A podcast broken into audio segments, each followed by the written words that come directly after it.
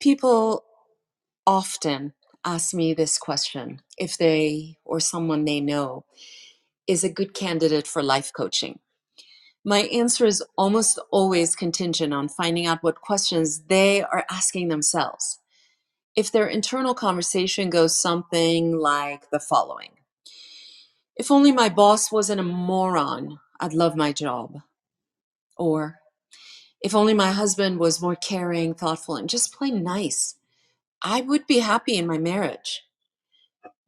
Or if only my kid listened to me and didn't wake up every day doing her best to make my life difficult, I could finally enjoy parenting. Or here's another set of questions or internal statements. When my mom, and, and here you can insert any family member or friend's name. When my mom feels better, then I'll make time to take care of myself or when things are not so busy at work, then then I'll make time for my family. Or when I find the right partner, then I'll travel and enjoy new adventures. Or I want to create my dream business, but I have to wait till my kids are out of the house. I want to be closer to my partner, but I have to wait till we retire and then we can make time for each other.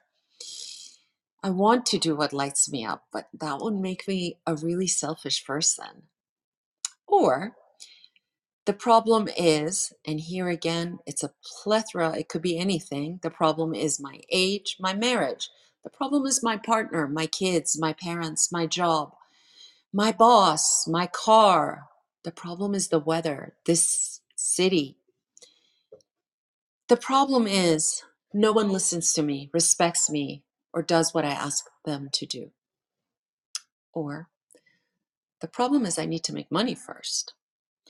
So if I hear any or a version of these reasons for their lack of fulfilling their potential or achieving their goals or really bringing you know to life their dreams, then I know that professional coaching could truly be life transforming for them.